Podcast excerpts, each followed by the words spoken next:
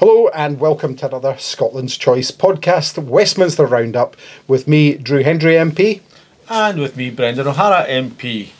Today's subjects, well, there's so many to choose from, but we have gone for small boats, the Gary Lineker saga and the BBC, the appalling attack on one of our disabled members uh, from the press. We couldn't let today go without talking about the budget. And let's talk about independence and swimming pools. That sounds like a packed programme. And uh, let's find out who we've got on the podcast today, starting with. Alison Thewliss, Member of Parliament for Glasgow Central. And Richard Thomson, Member of Parliament for Gordon.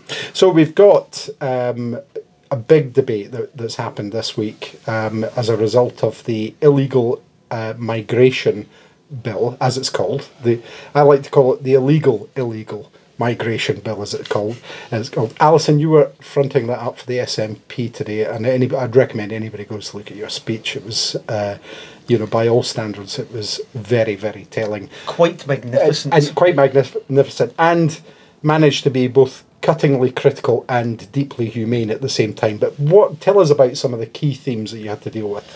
Yeah, I mean, this whole bill is just absolutely appalling. Um, you're talking about the people that have, have fled from, from war, from persecution, people who have, um, women who have fled to save their daughters from uh, female genital mutilation, children. Uh, all kinds of people are going to be wrapped up uh, in and affected by this bill. So you you flee you flee from these circumstances. You manage to get yourself uh, to Britain, and most people come here, I should say, because they've got some kind of family tie, or they speak English, or they, you know, perhaps they were part of, of the mm, empire yeah. uh, more widely.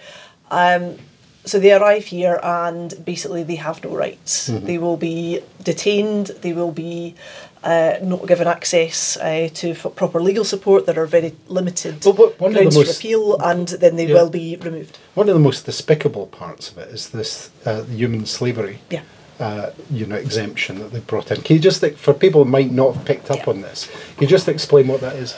So, for example, if you were uh, a woman who has been trafficked to the UK as part of a gang who want to have you there for sexual uh, exploitation, so uh, you're being kept by this gang, um, forced to uh, be raped by multiple men uh, per day at the under these uh, proposals being brought forward, that woman, if she were to escape mm-hmm. from that premises and go to the police and say this has happened to me, what will happen is the Home Office will get involved and will detain her and remove her. So, so they won't they won't assist. They won't give her any protections at all. Yeah. so she will not be entitled yeah. to the protection. And, and the prime minister was very explicit about that, saying that on, on tweets as if this was some kind of yeah. like good thing, something to be proud something of. Something to be proud of. That's absolutely appalling. And I I know from um, speaking to Tara in mm. Glasgow, mm. who do some of this stuff. i I've dealt with constituents who have been through that that that awful process. Mm.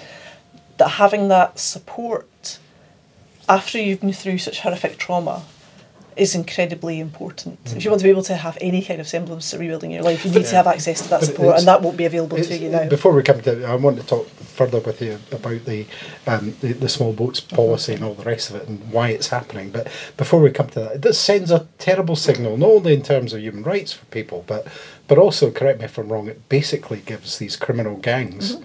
Uh, an out. It actually yep. helps them, doesn't yeah. it? Yeah, I mean those those criminal gangs will now use that as a means of controlling uh, the people that they have trafficked to this country. Yeah. They will be saying, "I'm very good. You can escape, but you'll not get any support." Yeah, and they will hold it over people. Well, what do you think of the, the, the argument, Alison, that, that says that this is such a bad bill and this is such an appalling piece of legislation that they know it won't actually ever be implemented, and it's simply there as a sort of throwing red meat to the base ahead yeah. of the lo- English local elections. It's that horrible. It's that cynical.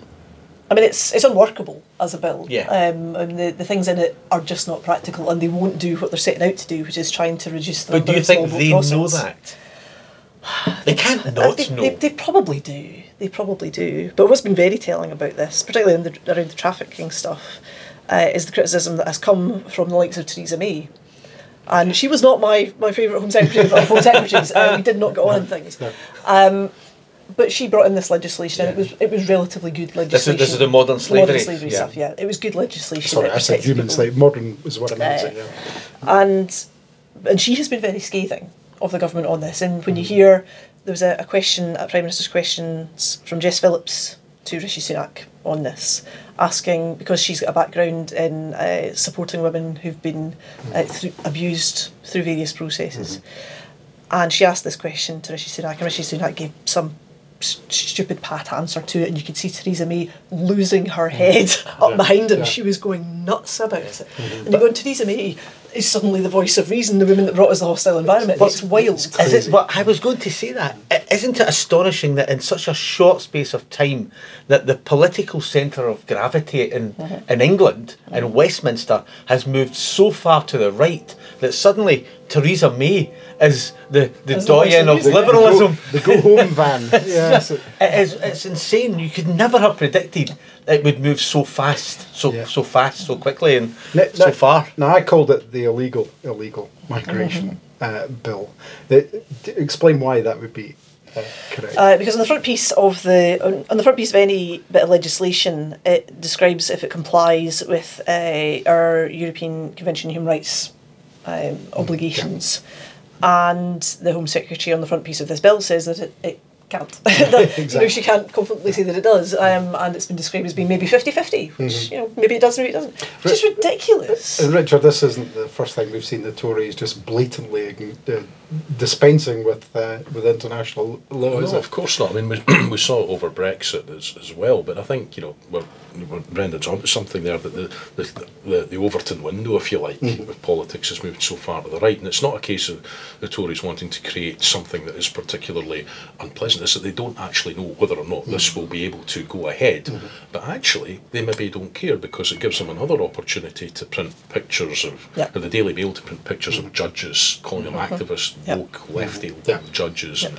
enemies of the people and all the rest of it. And that's a really toxic pool Yeah. that we're going to be swimming in uh, at Well, we're going to talk about swimming pools later. But I think what it, to, to be serious about this, in terms of the in terms of this, they're not actually interested in outcomes. They certainly don't care about the the, the, the people who are coming seeking sanctuary in, in, in this jurisdiction. All really all they seem to care about is having a, a Gordon Brown style dividing line Yeah. and then the ability to fight the culture war battles off the back of that. But do, do you remember, uh, maybe slightly before for your time, Richard, but Alison and Drew maybe I remember the first time sitting in the chamber when some right wing nutcase on the Tory backbenches used the, fa- the phrase lefty lawyers. And everyone went, oh my God, imagine using language like lefty lawyers in, in the chamber of the House of Commons. Mm-hmm. And then today, mm-hmm. or last mm-hmm. last Monday, we had the Prime Minister Talking about using yeah. the phrase lefty lawyers. Yep. And, and about that whole dial shift again, I'm talking about that things have gone so far to the right, so fast, Yeah. it, it's actually quite scary. It is indeed. It- just for our listeners, I, I mean, why this is important to talk about is is about people who are coming here who have a right to flee persecution. They have a right to uh, to, to get away from uh, war and conflict and so forth. What what is a safe route, and is the UK supplied one? So there's a lot of talk about safe and legal routes, and the government will say, ah, yes, there's safe and legal routes for people from Ukraine, from Hong Kong, um, and from Afghanistan, which are the, the main kind of three of these. Um, there is a reason why there are no Ukrainians in small boats coming over the channel mm. because they can get on a plane Yeah. and they can come to the UK and they will be safe here, and there mm-hmm. is an accepted process for that. Mm-hmm. Uh, for people in Afghanistan, uh, the people that have come in the, the new scheme that the government keeps lauding, that total number of people that have come is 22. There's a lot of British Council workers. By British mm-hmm. Council, what I mean is people who went out Yep. there and worked with the UK government and with the British Army in Afghanistan as interpreters, as all kinds, kinds of, of back yeah. office work and everything else like that, who are still stuck out there at their peril, Yes. um, in, in in literally a, in uh, in a life threatening situation. Who haven't been able to get across, so they're not getting that safe route. You, you've just given the example of the Ukrainian scheme, which we know took ages to get off the ground. Uh, when it did, fine, it's working relatively well. But as far as everyone else is concerned, It's just barrier after barrier, and and the, apart from Ukrainians, there seems to be no legal safe route that I can see, and Yeah. certainly Suella Braverman wasn't able No. to describe it. And and when routes have existed, um, so I understand from a firm of lawyers in Glasgow um, that they had been working with a group of people from El Salvador, um, and there had been a visa waiver which would allow them to come here um, and allow them to seek sanctuary here, and the government got rid of that. They, they closed the scheme, and then people just can't go there. So there's all kinds of issues around that. But of the when Ukraine, when uh, Afghanistan was falling apart, I had 80 families in my constituency in touch to mm-hmm. say that they had relatives in Afghanistan mm-hmm. and could I help them get mm-hmm. out. And I dutifully sent all that information over to the Home Office, and I am only aware of two families of that 80 Yeah. that got to Scotland. That's a It is absolutely remarkable, isn't it? And- But I mean, it, it, not, notwithstanding small boats, it's been a quite quite the week. Uh, whether it's the the Gary Lineker affair, which we can come on to in a moment, but today, um, and literally in the last couple of hours, the the Chancellor has just sat down and the budget he, he delivered. Well, Richard. He, he, he did indeed. Just before he kept to Richard, I think it was it, it was the former chancellor who was the prime minister uh, standing at the the dispatch box just before him today, and I think we should mention Stephen Flynn. Um, just before we get into that and his question, could you? Oh, the swimming pool. because we did promise we'd talk about swimming pools. Yeah, I mean, it, it was uh, it, it was a very clever question that uh, that, that Stephen posed. And if you haven't seen it, it's, it's worth going on to Parliament TV or it's all over Twitter.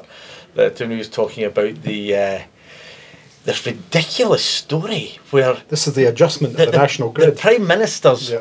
local I don't know, power station or grid or whatever had to be reconfigured to allow him to heat his private swimming pool at a time when people are literally freezing. Yes, You know, right. it's minus 13 in parts of Scotland at the moment, and the Prime Minister is heating his private swimming pool. And Stephen asked very cleverly, was he in his swimming pool when he decided that he would, you know, freeze the uh, the, the, the, the, the, The- payment yeah. and deciding to freeze a payment at the expense of freezing people? That was very clever.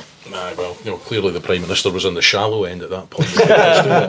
but no, it, it is utterly bizarre that, uh, you know, at at that time people are worried about how they're going to pay to heat their homes. Uh, the Prime Minister's uh, paying to get his local substation up upgraded for, for this. So, no, it was a very sharp uh, question and they they didn't like it, which means that we, we did. But uh, no, I mean, the, the budget today, I think, was uh, remarkable for a few reasons, but mostly again for what it didn't do. I mean, if you we we we were the, the SNP were calling for the energy support scheme to continue, for the energy price cap to be reduced, and uh, all we've got is the, the same scheme rolling on. So uh, if you were waking up this morning worried about how you were going to pay your energy bills, you're still going to be in that uh, Yeah. situation today.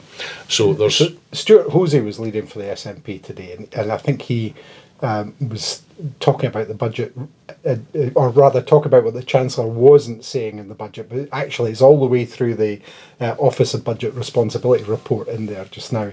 He was talking about the. Uh, the growth being the weakest in the G7 that uh, you know we still haven't uh, the only G7 country actually not to return um, to pan- pre-pandemic levels debt interest payments this this is p- something that people might hear but not appreciate debt interest payments alone going from 40 to 50 to 60 billion pounds and all that money coming out uh, of what you could be spending on others just because of the way they've handled uh, the economy.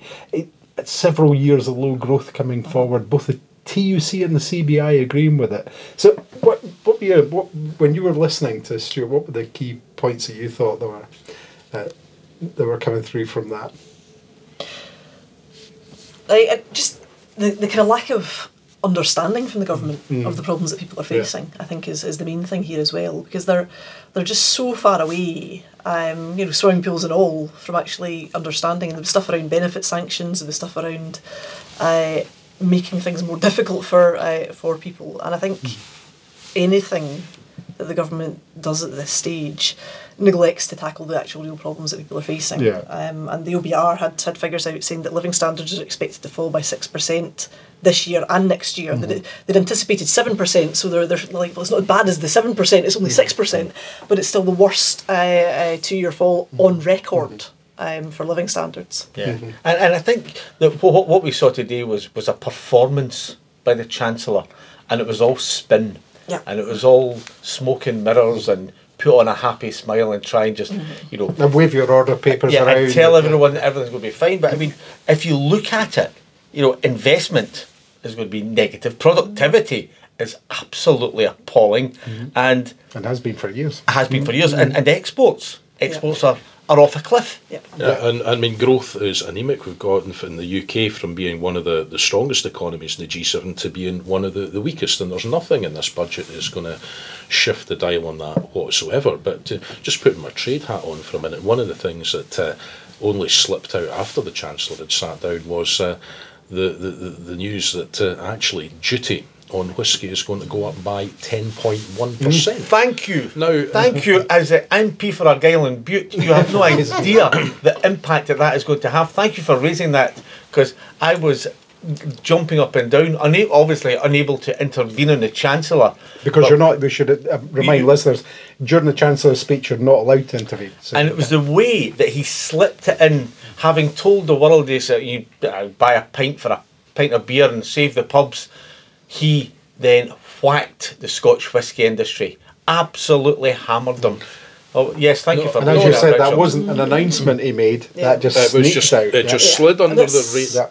Yeah. Yeah, It's it's always the case with the Red Book stuff. You have to look for the detail in it. Mm-hmm. You Yeah. hide all the things in there they, they don't want to say. But I think this is particularly pernicious. Not only did Yeah. it slide under the radar, but also domestic taxation. Uh, the, the domestic taxation, whether we like it or not, sets the keynote for how that mar- that product Yeah. is perceived in other country jurisdictions Yeah. and the taxes that then get put on it. So if you want to argue for lower taxes, lower tariffs on that premium Scottish product in international markets, we've just lost the clout through Brexit of the European Union negotiating on our behalf. But if you're a British trade negotiator going out now trying to open up new markets, particularly in Southeast Asia, where there's a you know a huge potential growth there, uh, you've just now found that that job has become a considerably mm-hmm. harder because of the, the, the, the Chancellor's decision today. Mm-hmm. Yeah, and then this idea that perhaps some in the, the Scotch whisky industry have that the Conservatives are their friends, mm-hmm. they lobbied like nothing, nothing to try and get this duty freeze maintained. And not only were they ignored, they were absolutely clobbered.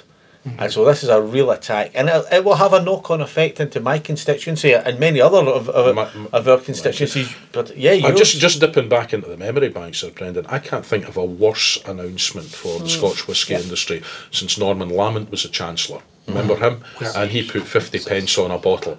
And it only lasted until the next uh, budget, where he, he took the duty down by 49 pence on a bottle. You know, that's how long it lasted, because you could see the deleterious impact Yeah. that it, it went on Yeah. to Well, have. I, I, I think that, that's one thing. Alison was right uh, when she was talking earlier about the impact on people, um, and what we've seen is, again, you know, the uh, you know the energy um, average energy costs being pegged at two thousand five hundred pounds when it doesn't relate to what's happening in Scotland. And Tories, you know, saying, "Oh, it's you know, it's been really mild recently." I have no idea of the weather in, in Scotland. You know, we've seen minus ten and minus eight uh, figures a- across Scotland, and, and this budget just hasn't really uh, done anything for ordinary people at all. No, I think uh, that's I think that's right, Drew. And the thing that people forget is that when they talk about an energy price cap, it's only the price of an individual unit that is Yeah. capped. It's not capped in terms of the number of units you use. Which, of course, if you live in Scotland and Yeah. you know I represent the northeast, it's a bit chilly up there in the mm-hmm. winter at mm-hmm. times. You're going to end up paying a lot more on But- that. But I mean, there's a, the other bits in this. I mean, we went into this budget calling for you know action on pensions. Yeah. We wanted the triple lock maintain, uh, reinstated. That's not there. We wanted a postponement to raising the retirement age to 68. That's not there at all. And something I raised at Prime Minister's questions last week uh, was about the uh, the gender pension gap. Um, the appalling statistic that a woman in the workplace today, age 25, uh, could mm-hmm. expect to retire with a pension pot £100,000 lighter than her male equivalent. Now, mm-hmm. maybe there are some things around about the childcare announcement that will help to shift the dial a little bit around that, but frankly, there was mm-hmm. nothing there that I saw that was game changing in terms of No. how you rebalanced care responsibilities, roles in society, flexible working. There was none of that there. Well, well, two two things before we leave the budget because we, we do have other things we, we need to cover here. But the one one of the most striking things was on, and I think being a Northeast MP, this will uh, chime with you particularly, was the fact that there was no announcement for Acorn, Acorn uh, the carbon capture and storage um, eh, project in, in the Northeast, which has been abandoned twice after being promised it was going to get investment uh, by the Tories. Um, that, that's extremely important in terms of climate change ambitions. And, and we're- still in a climate change emergency. I know everybody doesn't, you know, in- in Westminster likes to try and ignore the fact and move on from that.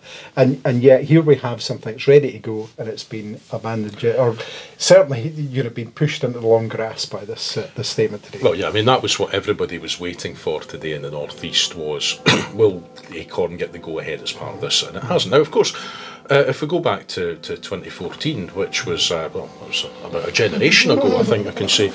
Um, it was promised then that if Scotland voted no to independence, then you know the Acorn project would, Yeah. would get funded. The carbon capture at Peterhead would get funding, and mm-hmm. you know we're a generation on, we're still waiting for it. So we've got instead we've got this ludicrous reclassification of nuclear power as being environmentally friendly, despite the Yes. lifetime cost, despite the It's lifetime impact Yeah, of yeah. of of this, which will hoover up investment. It will Sheds of animal farm around it, Well, wasn't it? Yeah, ex-. Exactly. Mm. And what we don't have in terms of one of the things the chancellor was uh, putting a, you know up in red lights was his concept of investment zones. Mm-hmm. Now. One investment zone that he could have gone for was the northeast of Scotland, because not just the SNP was calling for this, the Aberdeen and Grampian Chamber of Commerce was also calling Yeah. for this, Yeah. was for the UK government to match pound for pound the Scottish government's commitment to Mm-hmm. the half billion pound energy transition fund for Moray, Aberdeenshire, Aberdeen City and Angus.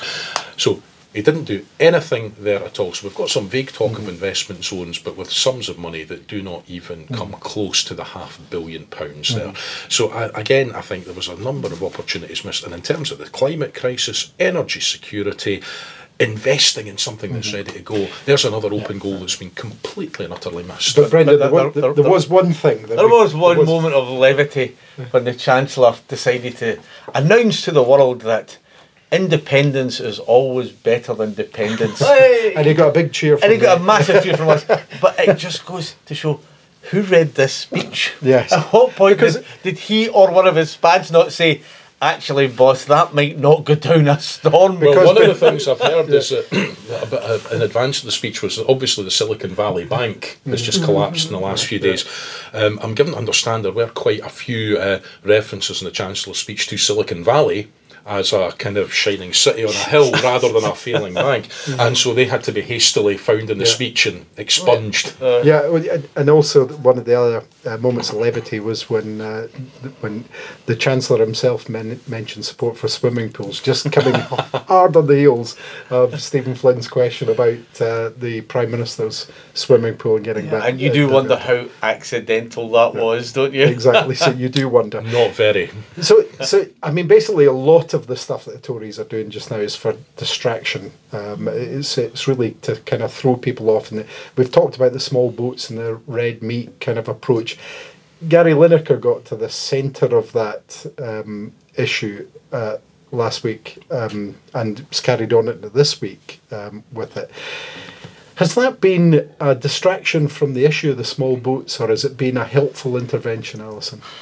It has been a slight distraction because it came it became about match of the day. It Yeah. became about um, what TV presenters can or can't say and what other TV presenters have and haven't said over the piece. Um, but you know, to his credit, uh, you know Gary Lineker and the statement that he made following all- the conclusion of all of this, Yeah. you know, reminded everybody, no, this isn't about me. This is about the refugees, and this is about doing what's And right. that was it. That was the important thing about the chain that he Yeah. put in, It is, in and the media. you know yeah. Mm-hmm. he's he's been very good on this. He has hosted uh, refugees in his home. He has he has done his bit, um, and has a right to speak out on this. Mm-hmm. Yeah. and I think it's important that. Uh, that he is permitted to, and it's very telling. And I think I'm pretty sure if he'd voted, he if, if he'd come out or somebody else had come out Mm-hmm. as a as a, a sports presenter, say, uh, to come and say that uh, this legislation was a great idea, you would bet the Tories would be delighted about it. They wouldn't have been criticised about Absolutely. that. But we're now in the scenario where you know if you you want to chair the BBC, you can give the Tories mu- as much money as you like. If you want to work there and oppose the government, uh, you're up for criticism. Yeah, absolutely. And I think you're right. I think we give Gary Lineker enormous credit. Yeah. He does things he doesn't have to do, mm-hmm. and he says things that he doesn't have to say, and he knows he's going to put himself in the firing line, but he does it, mm-hmm. and I have the utmost respect for him. I think it's absolutely brilliant, and and the way, yeah, I I, I I agree that you know he could be seen as a distraction. But I think that he probably brought an audience to this issue, mm-hmm. which otherwise Yep. would not have been aware or, or, or, or looked at it. And what I think he did as well, I think it, he got the Labour Party who uh, courageously jumped off the fence once they realised which way the public wind was blowing. Um, and, you know, Keir Starmer went on six questions Yeah. basically around It's the the, the issue today. yeah, because Yvette Cooper had previously said, "Oh, it's a matter for the BBC," and he shouldn't have said those things, Uh-huh. which is a bit. Yeah, La- the Labour Party have been all on over the place on this, haven't they? Yeah. Surprise, Uh, surprise. Uh, Gary just Lineker trying- and his, his colleagues that- that- definitely outplayed them. That's for That's sure. a, that's the trouble where you're trying to go with the wind. It, it's, Yeah. it But can isn't blow it in different surprising that directions. some of the defining issues that we've seen over the last few months or even years, it's actually been former football players that have been Yes. the ones that have galvanised Yep. it, like Marcus Yep. Rashford, Gary Lineker. It's a Lineker. good point. Uh, you know, they're, they're the ones that really seem to have uh, struck home with a public chord, that, or struck a chord with the public rather, in a way that uh, Keir Starmer just hasn't. I think it's indicative just with those comments you're mm-hmm. saying about Yvette Cooper. Yeah. We've got a Labour Party that's utterly frightened of its own shadow right now. Yes. It doesn't really know what it's there for. Yeah.